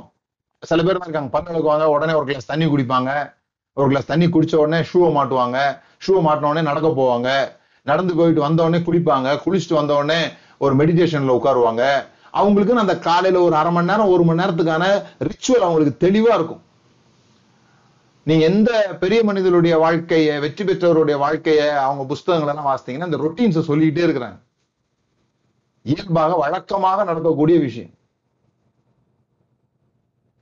இந்த புக் எழுதுறவங்களோ அல்லது இந்த மாதிரி ஆட்கள்லாம் வந்து ஏழரைல இருந்து எட்டு போய் உட்கார்ந்து வருதோ எதுவும் மனதுக்கு வருதோ வரலையோ ஆனா ஒரு நாளைக்கு நான் ஐநூறு வேர்டு எழுதுவேன் அப்படின்னு முடிவு பண்றவங்க தான் நிறைய எழுதுறாங்க. இது ஒரு ரிச்சுவல் ரொட்டீன் அதனாலதான் காலைல எழுந்த உடனே அதிகாலையில் தேடுகிறவன் கத்தரை கண்டடைகிறான். இதெல்லாம் ஏன் சொல்லி வச்சாங்கன்னா அவர் பகல்ல தான் இருப்பாரு அப்புறமா டியூட்டி முடிஞ்சு போயிடுவாருங்கிறதுக்காக இல்ல. அது உங்களுக்கு நல்லது உங்க ரொட்டீனுக்கு நல்லது. நீங்க எப்ப ஜாப் பண்ணாலும் அவர் கேட்பாரு தான். ஆனா நீங்க காலைல எழுந்தோன்னு என்ன செய்ய போறீங்கன்னு உங்களுக்கு தெரியணும். அப்பதான் நைட்டு படுக்கும் போதே நமக்கு தெரியும். காலைல எழுந்தோடனே ஜோம் பண்ணோன்ற ஒரு காரணத்துக்காக படுக்கிறோம். காலைல எழும்புறதுக்கு நமக்கு ஒரு காரணம் இருக்கு. இப்ப ஏன் நம்ம ஒரு ஒரு நாளைக்கு ஒரு ஒரு நாள் ஒரு ஒரு டைம் எழும்புறோம்னா நாம ஏன் எழும்புறோன்றதுக்கு நமக்கே காரணம் இல்லை. நீங்க அதிகாலையில் எழும்பணும். நிறைய பேர் என்கிட்ட சொல்லியிருக்காங்க. ஆனா காலையில எழும்பவே முடியலண்ணே. காலையில ஆ, ம, எழும்பணும்னு நினைச்சுதான் படுக்கிறேன். அப்படியே தூங்கிடுறேன். காலைல எழும்ப முடியல. நான் அவங்கள்ட்ட கேட்குற சிம்பிள் கேள்வி இதுதான். அமெரிக்காவுக்கு ஃப்ளைட்டு நாலு மணிக்குன்னு சொன்னா எழும்புவியா மாட்டியா? ஆ? காலை ஆறு மணிக்கு உங்க அக்காவுக்கு கல்யாணம். காலைல ஆறு மணிக்கு முகூர்த்த முகூர்த்த நேரம் காலைல ஆறு மணி. காலைல நாலு மணிக்கு எழும்பவே மாட்டியா? எழும்பிடலானே. அதெல்லாம் என்னைக்கோ ஒரு நாள். அதனால எழும்பிடலாம். நான் சொல்றது அது என்னைக்கோ ஒரு நாள் இல்ல. அன்னைக்கு ஒரு காரணம் இருக்குன்னு எழும்புறதுக்கு. அப்ப அந்த காரணத்தை டெய்லி வச்சுக்கிட்டா டெய்லி எழும்ப முடியும். அந்த காரணத்தை நைட்டு படுக்க போறதுக்கு முன்னால தீர்மானம் பண்ணிக்கணும். நாளை காலையில் எழும்பி என்ன பண்ண போறோம் அப்படின்னு சொல்லிட்டு. நமக்கு அந்த எந்த வேலையும் இல்லாததுனால எந்த காரணமும் இல்லாததுனால அது ஆறு மணிக்கு தான் செஞ்சாக வேண்டிய வேலையா இல்லாததுனால நம்ம என்ன பண்றோம்? எப்போ வேணா எழுந்துக்கிறோம். அதனால தான் ஞாயிற்றுக்கிழமை தூங்குறோம். பாவம் நீங்க பாவம் அது கூட முடியாம தான் இருந்தீங்க. இப்ப பரவாயில்ல. கத்தர் உங்களுக்கு கொரோனா மூலமா விடுதலை தந்திருக்கிறாரு. இப்ப எப்போ வேணா எழும்பலான்ற மாதிரி ஆயிடுச்சு. முந்தி அப்படி கிடையாது. ஞாயிற்றுக்கிழமை சர்ச்சுக்கு போறதுக்காவது காலைல எழும்புவோம். மத்த நாள் வேற மாதிரி ஞாயிற்றுக்கிழமை வேற மாதிரி நடக்கிறோம். ஆனா இவன் வெளியும் அப்படிதான் உள்ளே அப்படிதான்றதுக்காக சொல்ல வர்றேன் நானு. அவன் அதிகாலையிலே எழுந்து அவனுக்கு ஒரு நோக்கம் இருக்குது அவனுக்கு ஒரு வாழ்க்கையில ஒரு பர்பஸ் இருக்குது. எந்த பர்பஸுமே இல்லாத இடம் ஜெயிலுங்க. ஜெயில என்னத்துக்காக எழுமணும்னே தெரியல. ஆனா அவன் அதிகாலையில் எழுந்தான் போட்டிருக்குது. காலைல எழுமணது மாற்றம் மாத்திரம் இல்ல அவன் போய் பக்தரா கேக்குறான் மத்தவங்கள்ட்ட. நீங்க ஏன் துக்கமா இருக்கிறீங்கன்னு கேக்குறான். ஜெயில்ல ஜெயில்ல போயிட்டு உங்கள் முகம் துக்கமா இருக்கிறது என்ன? என்ன ஒரு காமெடி பாருங்க அதுல. ஏமா அங்க துக்கமா தானே இருக்கணும். நம்ம ஆளுங்கெல்லாம் கவலைப்படுறதுல பிஹெச்டி எல்லாம் பெற்றிருக்கிறாங்க. தெரியுமா உங்களுக்கு? கவலைப்படுறது எப்படி? அப்படின்னு புக் எழுதுனாங்கன்னா பயங்கரமா ஓடும் அந்த புக்கெல்லாம் ஏன்னா அது மாதிரி கத்து வச்சிருக்கிறாங்க கவலைப்படுறதுக்கு. கவலைக்கு அவங்களுக்கு காரணம் தேவையே இல்லை. அதுவா டெய்லி வந்து போய்கிட்டே இருக்கும் கவலைப்படுறதுக்கு. ஒரு பணக்கார அம்மா ரொம்ப கவலையா இருந்திருக்கிறாங்க. டிரைவர் போய் கேட்டிருக்கிறான் ஏமா இவ்வளவு வீடு வாசல்லாம் இருக்குது உனக்கு. கூப்பிட்டா ஓடி வரதுக்கு வேலைக்காரங்க வெளியே கூட்டு போறதுக்கு டிரைவர் நான் இருக்கிறேன். இவ்வளவுலாம் இருந்து நீ ஏமா கவலையா இருக்கிற? அப்படின்னு கேட்டோம் அந்த அம்மா சொல்லியிருக்குது. டேய் கவலைப்படுறதுக்கு எதுவுமே இல்லைன்றதாண்டா என் கவலையே அப்படின்ட்டு. ஏதாவது ஒண்ணுல கவலைப்படணும் ஏன்னா கவலைப்படலைன்னா வாழ்க்கையில கவனமா இல்லையோ அப்படிங்கிற ஒரு எண்ணம் நமக்கு வந்துருது. சீரியஸா வாழ்க்கை எடுத்துக்கல போல் இருக்கு. கேஷுவலா எடுத்துக்கிறாங்க. சில சமயம் ஏதாவது தப்பு நடந்துரும் பாருங்க. எனக்கு ஞாபகம் இருக்குது. ஒரு முறை நான் எண்ணெய் வாங்கிட்டு வந்து கொட்டிட்டேன். ரொம்ப சின்ன பையனா இருக்கும்போது. அப்போ எங்க அம்மாவுக்கு ரொம்ப கவலையாயிடுச்சு ரொம்ப கோபமாயிடுச்சு என்ன கோபம்னா இந்த எண்ணெய் கொட்டினது கூட இல்லை. இந்த எண்ணெய் கொட்டினதுக்கு அப்புறம் நான் அதை குறித்து கவலைப்படவே இல்லை. எண்ணெய் கொட்டிடுச்சு அப்படின்ட்டுனா அப்போ அவங்களுக்கு என்ன கோவம் ஆயிடுச்சுன்னா கொஞ்சம் கூட கவலைப்பட மாட்டேன்றாங்கன்ற கோவம் ஆயிடுச்சு. நிறைய நேரம் வீட்டுல சொல்லுவாங்கல்ல உங்களுக்கு கூட சொல்லியிருப்பாங்கல்ல கொஞ்சம் கூட கவலை இல்லைங்க. கவலைப்பட்டா ரொம்ப சந்தோஷம். இயேசுவும் சீசர்களும் படகுல போகும்போது படகு கவர்ற மாதிரி இருக்கு. அப்ப இயேசு கீழே தலையான வச்சு படுத்துக்கிட்டு இருக்கிறாரு தூங்கிட்டு இருக்கிறாரு. அதுல நாலு வருஷத்துக்கு முன்னாடி தான் சொன்னாரு மனுஷன் தலை சாய்க்க மனுஷகுமார கிடமில்லைன்னு சொல்லிட்டு. தலையான வச்சு தூங்கிட்டு இருக்கிறாரு. படகுல கீழே இவனுங்க போய் எழுப்புறானுங்க. என்ன எழுப்புறானுங்க பாருங்க. இவன் சீசர்கள் போய் எழுப்பும்போது ஆண்டவரே நாங்கள் மடிந்து போகிறோம். எங்களை காப்பாற்றும். அது இல்ல ஜெபம். ஆண்டவரே நாங்கள் மடிந்து போகிறோம். உமக்கு கவலை இல்லையா? எங்களை காப்பாத்துன்றது கிடையாது அவன் ஜெபம். கூட சேர்ந்து கவலைப்படும். கூட சேர்ந்து இப்ப உங்களுக்கு யார் நல்ல பாஸ்டர் நல்ல பாஸ்டர் யாரு? நான் பார்த்திருக்கிறேன். யாராவது நம்மளோட ஜோம் பண்ண வருவாங்க. ஜோம் பண்ண வர்றவங்ககிட்ட எல்லாம் கத்தர் பார்த்து பாருமா இதெல்லாம் எல்லாருக்கும் நடக்கிற விஷயம் தான் சரியாயிடும் சரியாயிடும். அப்படின்னு சொன்னா என்ன சொல்லுவாங்க? தலைவலியும் பண்வலியும் இவருக்கு வந்தா தெரியும். அசால்ட்டா சொல்லிட்டு போயிட்டாரு. எல்லாம் நல்லபடியா நடக்கும்ட்டு அப்படிம்பாங்க. அதனாலே நான் என்ன பண்றதுன்னா யாராவது இந்த கவலையை பத்தி சொன்னாங்கன்னா என்கிட்ட கூட சேர்ந்து நானும் அவங்களோட சேர்ந்து கவலைப்பட்டேன்னா அவங்களுக்கு நான் நல்ல பாஸ்டர் ரொம்ப நல்லவர். அவர் புரிஞ்சுக்கிட்டாரு. நம்ம கஷ்டத்தை புரிஞ்சுக்கிட்டாரு. எல்லாருக்கும் அப்படி ஒரு நாலு பேர் தேவை. கூட சேர்ந்து கவலைப்படுறதுக்கு நாலு பேர் தேவை. நான் சொல்றேன் உங்களை நீங்களே என்னைக்கு சந்தோஷமா வச்சுக்கிறீங்களோ அன்னைக்கு தான் நீங்க ஆவிக்குரியவங்க அதுதான் பரிசுத்தாவினால் உண்டாகிற சந்தோஷம். அவன் அதிகாலையில எழுந்து மத்தவன்கிட்ட போய் கேக்குறான் ஏன்பா சோகமா இருக்கிற? இப்ப வேற என்னப்பா பண்றது? ஒரு சோகத்தை இன்னொரு சோகத்தால தீர்க்க முடியாது. ஒரு சோகத்தை இன்னொரு சோகத்தால தீர்க்க முடியாது.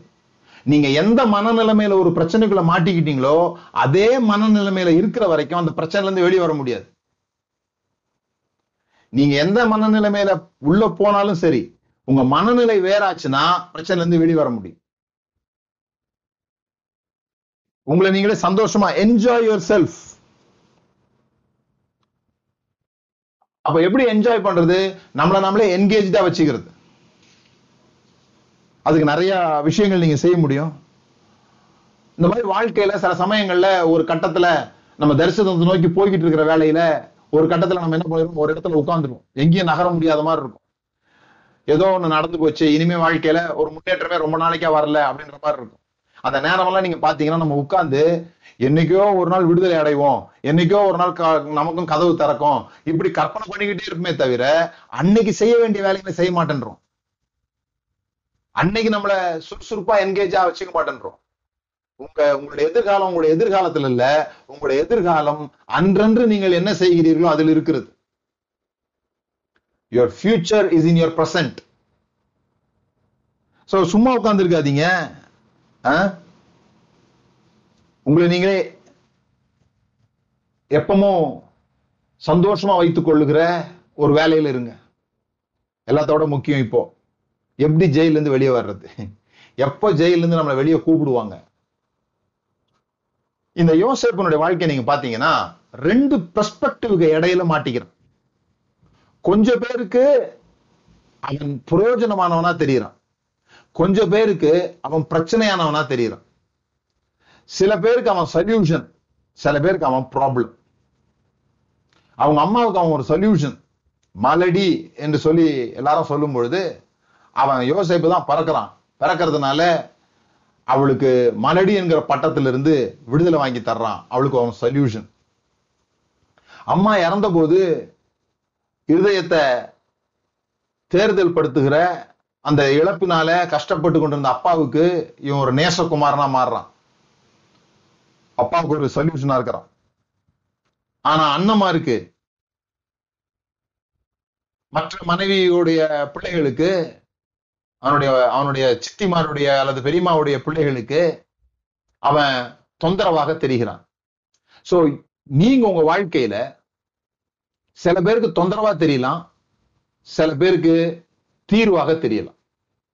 ஆனா நம்முடைய வேலை எப்பொழுதும் நம்மை தீர்வாகவே வைத்துக் கொள்ள வேண்டும். நீங்க யாருடைய பிரச்சனையை தீர்க்கிறீர்களோ அதற்கு ஏற்றது போல உங்கள் விடுதலையும் இருக்கும். போர்த்திபாருக்கு அவன் சொல்யூஷன் ஆனா போர்த்திபாருடைய மன- மனைவிக்கு அவன் ஒரு பிரச்சனை. ஆனா இறுதியாக ராஜாவுடைய கனவை தீர்த்து வைக்கிற ராஜாவுடைய பிரச்சனையை தீர்த்து வைக்கிறவனா அவன் வரும்பொழுது அவனுடைய பிரச்சனை தீர்ந்து போகிறது. So always keep yourself யாரோ ஒரு சிலர் உங்களை பிரச்சனையா பார்க்கறதுனால நீங்கள் பிரச்சனைக்குரியவர்களே என்று பெயரிட வேண்டாம். உங்களை நீங்களே நீங்க பிரச்சனைக்குரியவங்களா நினைச்சுக்க வேண்டாம். நிறைய பேருக்கு நீங்க பிரச்சனைக்குரியவங்களா இருக்கலாம். ஏன்னா இந்த உலகத்துல நாம எல்லார் பிரச்சனையும் தீர்ப்பதற்காக பிறக்கவில்லை. எல்லாம் ஓ இதுக்கு முன்னால ஒரு விஷயம் நான் சொல்றேன் உங்களுக்கு. எல்லாம் என் கூட சேர்ந்து சொல்லுங்க. சிறையில் இருக்கும் பொழுது சிறையில் இருக்கிறேன் என்பதை ஒத்துக்கொள்ள வேண்டும். First accept your reality accept your present situation நீங்க அதெல்லாம் மாய கண்ணாடி போட்டு மறைக்க வேண்டியதில்லை. இப்போ நான் அப்படி தான் இருக்கிறேன். இதுல இருந்து நான் வெளியே வரணும் அப்படிங்கிறத நினைங்க. ஆனா அந்த மட்டுமே நினைச்சிட்டு இருக்காதீங்க. உங்களுடைய அன்றாட வேலைகளை என்கேஜா இருங்க. எப்படின்னு சொன்னா சந்தோஷமா உங்களை வச்சுக்கிட்டு. உங்களை சந்தோஷமா வச்சு கொண்டிருக்க அந்த சூழ்நிலையிலேயே. அப்படி இருக்கும்போது என்ன நடக்கும்னா நீங்கள் உங்களை தீர்வா வச்சுக்க முடியும். நீங்க யாரோட இருக்க விரும்புவீங்க? சந்தோஷமா இருக்கிறவங்களோடயா? அல்லது எப்ப பார்த்தாலும் துக்கமா கம்ப்ளைண்ட் பண்ணிட்டே இருக்கவங்களோட இருக்க விரும்புவீங்களா? யாரோட இருக்க விரும்புவீங்க? சந்தோஷமா இருக்கிறதுனா ஒண்ணு காமிங்க. துக்கமா இருக்க விரும்புறவங்கன்னா ரெண்டு விரல் காமிங்க. ஆஹ் அப்ப உங்களோட மத்தவங்க இருக்கணும்னா நீங்க எப்படி இருக்கணும்? அவ்வளவுதான் விஷயம். எப்ப பார்த்தாலும் கம்ப்ளைண்ட் பண்ணிக்கின்னு எதுக்கு எடுத்தாலும் குறை சொல்லணும் எதுக்கு எடுத்தாலும் உங்களுக்கு என்ன பேசிட்டு இருந்தீங்கன்னா மத்தவங்க உங்களோட கூட வாழ்வதற்கு கஷ்டமாயிடும். அதனாலதான் அந்த அர்த்தம் கொடுக்கும்போது எல்லாத்துக்கும் நல்ல அர்த்தம் கொடுங்க அப்படின்னு சொல்றேன். சோ நீங்க எப்படி உங்களை பிரசன்ட் பண்றீங்கன்றது ரொம்ப ரொம்ப முக்கியம். Are you a solution maker or problem maker நீங்கள் மற்றவர்களுக்கு பிரச்சனையா இருக்கிறீங்களா? மற்றவர்களுக்கு தீர்வா இருக்கிறீங்களா? யாருக்கெல்லாம் நீங்க தீர்வா இருக்கிறீங்களோ அவங்கெல்லாம் உங்களை நீங்க சிறைச்சாலையில இருந்தா கூட அழைப்பு உடனே ராஜா அவனை சீக்கிரமா என்கிட்ட கொண்டு வாங்கன்றாரு. சீக்கிரமா வெளியே கொண்டு வர்றாங்க கர்த்தர் உங்க வாழ்க்கையில அற்புதங்களை செய்யும் பொழுது அது ஏதோ கிராஜுவலா நடக்கிறது இல்ல சடுதியிலே சீக்கிரமாய் விரைவாய். அப்படிலாம் அந்த வார்த்தைகளை நீங்க பார்க்கலாம். பரிசுத்தாண்டர் வந்தபோது சடுதியிலே வந்தார். சடன்லி அவர் அப்படிதான் அற்புதம் செய்யறார் ஒரே மாதிரி அவர் ஜனசார்ந்து எல்லாரையும் கொண்டு வரல. ஆனா கொண்டு வரும் பொழுது துரிதமாய் தீவிரமாய் போட்டிருக்குது. தீவிரமாய் அவனை சிறையிலிருந்து விடுதலை கொண்டு வந்தார்கள். வெளியே கொண்டு வந்தாங்க. உங்களுக்கு இன்னைக்கு நான் ஒரு ப்ரொஃபஸி சொல்றேன். நீங்க எந்த சூழ்நிலையில் இருக்கிறீங்களோ அந்த சூழ்நிலையிலிருந்து தேவன் உங்களை தீவிரமாய் வெளியே கொண்டு வருவார். எப்பன்னு சொன்னா நீங்க உங்களை சந்தோஷமா வச்சுக்கும் போது ஆஹ் இது இது நான் இருக்கக்கூடிய இடம் இல்ல. ஆனா இந்த இடத்துல நான் மகிழ்ச்சியா இருப்பதின் மூலமாக நான் போக வேண்டிய இடத்துக்கு போக போறேன். இங்க நான் சோகமா இருக்கிறதுனால போக வேண்டிய இடத்துக்கு போக போறது இல்லை அது மேலும் என்னை கீழே தள்ளும். நான் குழிக்குள்ள இருக்கும்போது நான் மேல வரணும்னு நினைச்சுக்கிட்டு மேலும் குழி தோண்டிட்டு இருக்க கூடாது. முதல்ல நான் மேல வரணும்னா முதல்ல குழி தோன்றதை நிறுத்தணும்.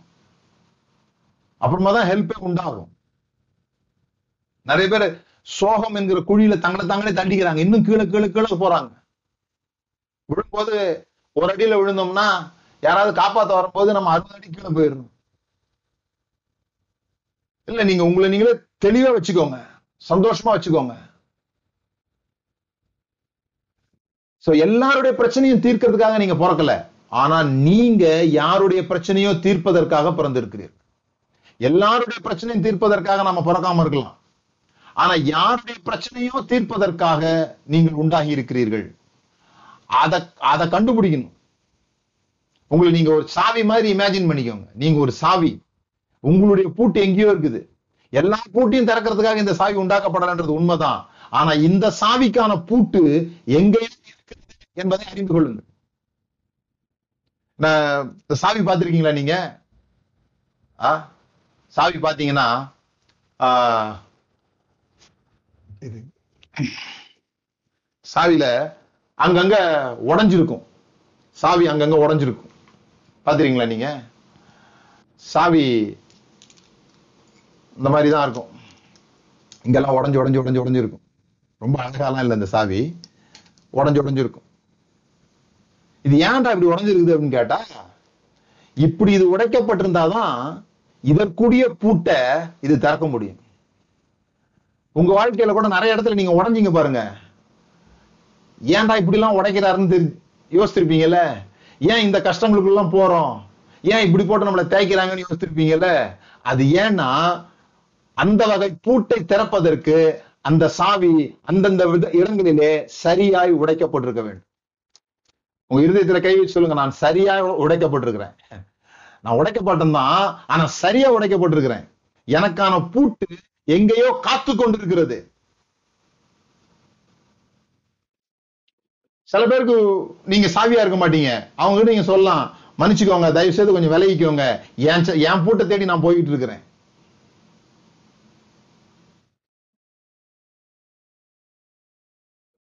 சாவி இல்லாத பூட்டு கூட இருக்குங்க. ஆனா பூட்டு இல்லாத சாவின்னு ஒண்ணு கிடையவே கிடையாது.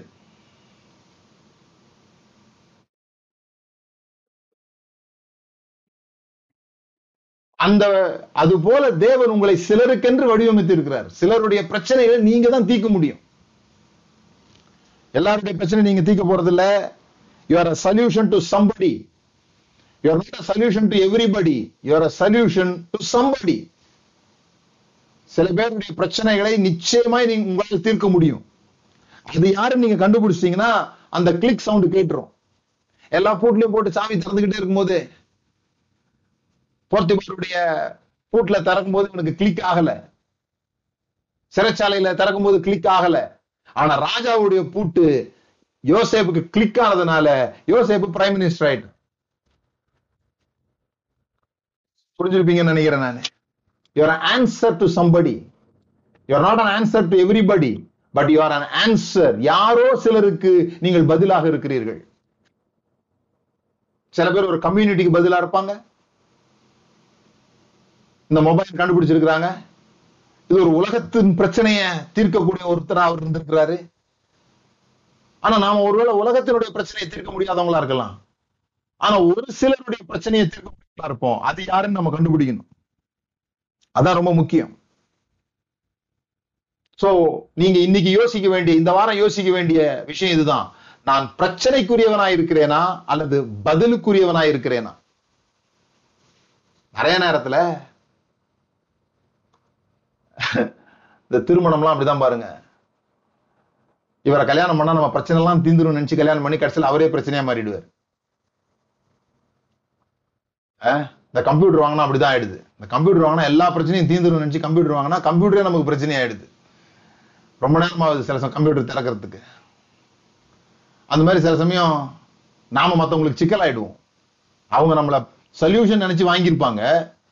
நாம இப்ப அடுத்தவங்களை குறை சொல்றதுக்காக இதை நான் சொல்லல. ஆமா ஆமா கரெக்ட் பிரதர் எனக்கு அவர் தான் பிரச்சனை ஆயிட்டாருன்னு சொல்லாதீங்க. நீங்க என்னவா இருக்கிறீங்கன்ற பாருங்க. அப்ப இந்த வாரம் எல்லாம் மூன்று கேள்வி கேளுங்க. உங்களோட உங்களோட நீங்க குடும்பத்துல இருந்தீங்கன்னா அல்லது ஏதோ ஒரு உறவுல இருந்தீங்கன்னா அல்லது ஆபீஸ்ல இருந்தீங்கன்னா யாரோட உங்களுக்கு பிரச்சனை ஏற்படுகிறதோ அந்த நபரை மனதில் வைத்து மூன்று கேள்விகள் கேளுங்க. What have I received from this person இந்த நபரிடத்திலிருந்து நான் என்ன பெற்றுக்கொண்டேன்? இரண்டாவது இந்த நபருக்கு நான் என்ன கொடுத்தேன்? What have I given to this person அந்த நபரிட அந்த நபரிடத்திலிருந்து நான் என்ன பெற்றுக்கொண்டேன்? இந்த நபருக்கு நான் என்ன கொடுத்தேன்? மூன்றாவது what problems have I caused to this person இந்த மனிதருக்கு நான் என்னென்ன பிரச்சனைகளை கொடுத்தேன்? இத இந்த கேள்வி கேட்பதன் மூலமாக மற்றவர்கள் உங்களுடைய பிரச்சனைக்கு காரணம் என்று சொல்வதை முதலாவது நிறுத்திடுவீங்க.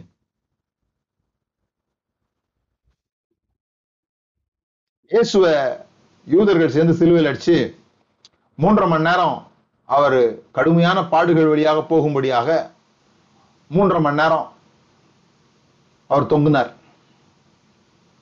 இப்ப நீங்க யூதர்கிட்ட போய் கேட்டு பாருங்க. ஏங்க இப்படி பண்ணிட்டீங்க அப்படின்னா மூன்றரை வருஷமா அந்த ஆள் எங்களுக்கு பிரச்சனையாவே இருந்தாருங்க. அதனாலதான் அவர் ஒரு மூன்றரை மணி நேரம் தொ- தொங்க விட்டோம்னு சொல்லுவாங்க. அவங்க இயேசுவ அவரு அவருடைய மத சடங்காச்சாரத்தை எதிர்க்கிறாரு. தேவாலயத்தை பத்தி இப்படி பேசுறாரு. சனிக்கிழமையில போய் அற்புதம் செய்யறாரு இப்படி அவர் அவர்களுக்கு பிரச்சனையாக இருந்தார். அவங்க அவரை பிரச்சனையா பார்த்ததுனால தான் சிலுவையில் அடிச்சாங்க. சோ நீங்க மற்றவர்களுக்கு என்ன பிரச்சனை கொடுக்குறீங்க அப்படிங்கறத முதல்ல கண்டுபிடிங்க. என் என்னை என்ன பிரச்சனையாக அவர்கள் பார்க்கிறார்கள்? அவங்கள்ட்ட போய் கேட்காதீங்க. நீங்க என்ன என்ன பிரச்சனையா பாக்குறீங்க அப்படிலாம் கேட்காதீங்க. அதுவே பெரிய பிரச்சனையா நீங்க யோசிங்க நான் எந்த விதமான பிரச்சனை அந்த ஆளுக்கு கொடுக்குறேன் அந்த ஆளுக்கு இருந்து நான் என்ன பெற்றுக்கொண்டேன்? அந்த ஆளுக்கு நான் என்ன கொடுத்தேன்? அந்த ஆளுக்கு எப்படிப்பட்ட பிரச்சனைகளை நான் கொடுக்கிறேன்? எல்லாத்தோட இறுதியாக இதை சொல்லி நான் முடிக்கிறேன். நிறைய நேரத்துல நாம ஏன் மத்தவங்களுக்கு பிரச்சனையா இருக்கிறோம்னா நாம ஏன் மற்றவர்களுக்கு பிரச்சனையாக இருக்கிறோம்னா நாமே நமக்கு பிரச்சனையாக இருப்பதினால். நீங்க மத்தவங்களுக்கு எல்லாம் கூட பிரச்சனையா இருந்துருங்க. அல்லது இப்படி சொல்றேன் வேற யாருமே உங்களுக்கு பிரச்சனையா இருக்கிறது இல்ல வேற யாரும் உங்களுக்கு பிரச்சனையா இருக்கிறது இல்ல. நீங்க தான் உங்களுக்கு பிரச்சனை. நம்பலன்னா ஒரு மூணு நாள் யாருமே இல்லாம போன் இல்லாம டிவி இல்லாம தனி ரூம்ல இருந்து பாருங்க. உங்களுக்கே தெரிஞ்சிடும் நீங்க உங்களுக்கு எவ்வளவு பெரிய பிரச்சனையா இருக்கிறீங்கன்னு. சில பேர்லாம் பைத்தியமாயிருவீங்க. நமக்கு நாம என்னென்ன மாதிரியான சிந்தனைகளை ஓட்டுறோம் நம்ம நாம எப்படி நம்மளை நடத்தி கொள்கிறோன்றதெல்லாம் நீங்க ஒரு மூணு நாள் நீங்க வேணா வாங்க நான் உங்களுக்கு வேணா சாப்பாடுலாம் கொடுத்துட்றேன் கரெக்டா சாப்பாடு கொடுத்துட்றேன். ஆனா எந்த டிவி மொபைலு இது மாதிரி எதுவுமே இல்லாம தனிமையில ஒரு மூணு நாள் இருந்து பாருங்க. இயேசு வனாந்திரத்துக்கு போன உடனே மிருகங்கள் அவரை சந்திச்சுதான். நாம நிறைய நேரம் அமைதலா இல்லாம போறதுக்கு காரணமே இந்த மிருகங்கள் நம்மளை சந்திச்சிடக்கூடாதுன்னு தான். எங்கிருந்து வருதுன்னா இங்க இருந்து வருது. சில பேர்லாம் இப்ப வீட்டுக்குள்ள நுழையும் போதே டிவி ஆன் பண்ணிடுறாங்க. ஏதாவது ஒரு சத்தம் இருக்கட்டுமே அப்படின்னு சொல்லிட்டு. ஏன் ஏதாவது ஒரு சத்தம் இருக்கணும்? இல்லைன்னா உள்ளுக்குள்ள இருந்து வேற வேற மாதிரி சத்தம் வந்துருது. நம்மள நாமளே நம்மளால சகிச்சுக்க முடியல. நம்மள நாமளே நம்மளால சகிச்சுக்க முடியாது. நம்மளால மத்தவங்கள சகிக்க முடியாது. முதல்ல நம்ம நம்ம நம்ம எழுமணும்னு நினைக்கும் போது நம்ம முட்டி நம்ம உதவணும் தானே. நம்ம எழுமணும்னு நினைக்கும் போது நம்ம முட்டி நமக்கு உதவலைன்னா அதுக்கு பேர் வியாதின்னு சொல்றோம். அதுபோல நம்முடைய மனம் நாம சந்தோஷமா இருக்கணும்னு நினைக்கும் போது நம்மளால முடியலன்னா நம்ம பிரச்சனையில் இருக்கிறோம்னு அர்த்தம். ரெண்டு கதை சொல்லி நான் முடிக்கிறேன். முதலாவது கதை ஒரு தண்ணி நிறைஞ்ச ஒரு இடத்துல ஒரு ஃபால்ஸ் அந்த ஃபால்ஸுக்கு மேல ஒரு இடம். அதுல இந்த உங்களுக்கு தெரியும் இந்த ரவுண்டா இருக்கும் போட்டு அதுல ஒருத்தன் போட் ஓடிட்டு போயிட்டு இருக்கிறான். அப்போ எதிர்த்த மாதிரியான எதிர்த்த மாதிரி ஒரு படகு வருது. அது இவனை இடிக்கிற மாதிரி வருது. இவன் இங்க இருந்து கத்துறான். வராத வராத இடிச்சிருவோம் வராத வராதன்னு கத்துறான்.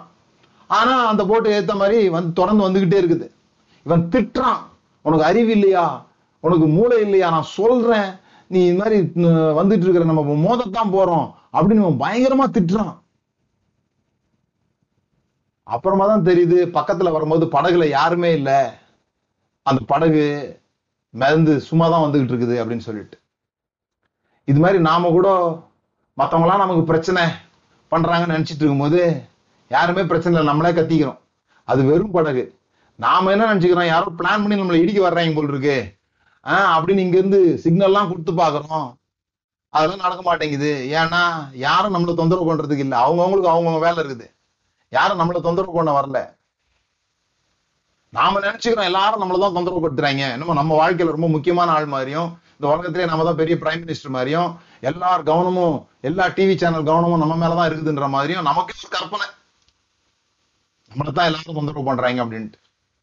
அந்த அளவுக்கு இன்னும் நம்ம முக்கியமா கவலைப்படாதீங்க.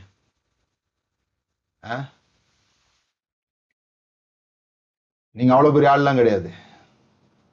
யாரும் உங்களை கண்டுக்கலன்ற கவலை தான் உங்களுக்கு வரணும். யாரும் உங்களை உங்க துன்பப்படுத்தல. துன்பம் என்பது நீங்களாக ஏற்படுத்திக் கொள்றீங்க. ஒரு ராஜா வேட்டைக்கு போயிட்டு லேட் ஆயிடுச்சுன்னு சொல்லி நடுவில் இருக்க சத்திரத்துல படுக்கலாம் அப்படின்ட்டு அங்க போய் படுக்க போயிருக்கிறார். படுக்க போனா கொஞ்சம் தூரத்துல கொஞ்சம் நாய்ங்க சேர்ந்து குலைக்குதுங்க. ராஜாவுக்கு தூக்கம் டிஸ்டர்ப் ஆகுது. நாய்ங்க பயங்கரமா குலைச்சிட்டு இருக்குதுங்க. ராஜாவுக்கு செமையா டிஸ்டர்ப் ஆகுது. தூங்கவே முடியல. அவர் எழும்புறாரு. சோல்ஜர்ஸை விட்டு நாயெல்லாம் வெட்ட சொல்றாரு. அவங்க போய் வெட்டிட்டு வர்றாங்க. இவர் படுக்கிறாரு. அதுக்குள்ள மறுபடியும் இந்த நாய்ங்கெல்லாம் கத்த ஆரம்பிச்சிட்டு அப்ப ராஜா பாக்குறாரு. பக்கத்துல ஒரு ஆளு ஒரு சாமியார் மாதிரி ஒரு ஆளு ஆழ்ந்து தூங்குறாரு. செம்ம தூக்கத்துல இருக்கிறார் அவர். இவருக்கு இந்த நாய் குலைச்சதை விட இப்ப பெரிய கவலை என்னன்னா இந்த ஆள் எப்படி இவ்வளவு நல்லா தூங்குறான்? நம்மளால தூங்க முடியல நாய் குலைக்குது. இந்த ஆள் எப்படி இப்படி தூங்குறான்? அதான் பெரிய கவலை இப்ப ஆயிடுச்சு. ராஜாவுக்கு காலையில வரைக்கும் தூக்கம் வரல. இந்த ஆள் முழிக்கிற வரைக்கும் காத்திருந்து அந்த ஆள் முழிச்ச உடனே ராஜா கூப்பிட்டாரு அந்த ஆளை. இங்க வாப்பா. நைட் நல்லா தூங்குனியா? நல்லா தூங்குனேன் இங்க நாய் கொஞ்சம் குலைச்சது உனக்கு தெரியுமா? தெரியும். அப்புறம் எப்படி நல்லா தூங்க முடிஞ்சது? அப்படின்னு கேட்டார். அதுக்கு அந்த ஆள் அழகான ஒரு பதில் சொன்னாரு. இந்த நாய் குலைச்சதுன்னு தெரியும் ராஜா. ஆனா அது ஏன் தூக்கத்தை கலைக்கிறதுக்காக குலைக்கலன்றதும் எனக்கு தெரியும். அது ஏன் தூக்கத்தை கலைக்கிறதுக்காக குலைக்கல. அது அது வேலையை செய்யுது நான் என் வேலையை செய்யறேன் நீங்க அது என்னமோ பிளான் பண்ணி உங்க தூக்கத்தை கலைக்கிறதுக்காகவே குலைக்கிற மாதிரி நினைச்சதுனால உங்களால தூங்க முடியலன்னு சொன்னார். இதிலிருந்து நீங்க என்னெல்லாம் புரிஞ்சுக்கணுமோ அதெல்லாம் புரிஞ்சுக்கலாம். யாரும் உங்க தூக்கத்தை கலைக்கிறதுக்காக பிளான் பண்ணல. அவங்க வேலையை அவங்க செய்யறாங்க நீங்க உங்களுக்குள்ள நிம்மதியா இருந்தீங்கன்னா உங்களுக்குள்ள எல்லா புத்திக்கும் மேலான தேவ சமாதானம் உங்கள் இருதயத்தை ஆளுகை செய்யுமானால் உங்களை சுத்தி இருக்கிற எந்த புயலும் உங்களை டிஸ்டர்ப் பண்ண முடியாது. சிறைச்சாலையில் யோசேப்பு அதிகாலையில் எழுந்தான். ஏன் துக்கமா இருக்கிறீங்க கேட்குறான். அப்படின்னா அவன் சந்தோஷமா இருக்கிறதா அர்த்தம்? அந்த இடத்துல அவன் எப்படி தன்னை காண்டாக்ட் பண்ணிக்கிட்டானோ அதன் மூலமாகத்தான் அவன் சிறைச்சாலையிலேருந்து வெளியே வர முடிஞ்சது. இந்த இந்த நாள்ல கேள்வி சிறையிலிருந்து தப்புகிறது இல்ல உங்களுக்கு அழைப்பு வரணும். உங்களை விடுதலை பண்ணி கொண்டு போறதுக்கு. அதுக்கு நீங்க யோசிக்க வேண்டியது how can I be a solution யாருடைய பிரச்சனையை நான் தீர்க்க முடியும்? யாருக்கு பிரச்சனையா இருக்க முடியும்னு யோசிக்காதீங்க. யாரும் உங்களுக்கு பிரச்சனையா இல்லை நீங்க யாருக்கும் பிரச்சனையா இல்லை. யாரோ ஒரு சிலருக்கு நீங்கள் பதிலாக இருக்கிறீர்கள். அவர்கள் யார் என்பதை கண்டுபிடியுங்கள்.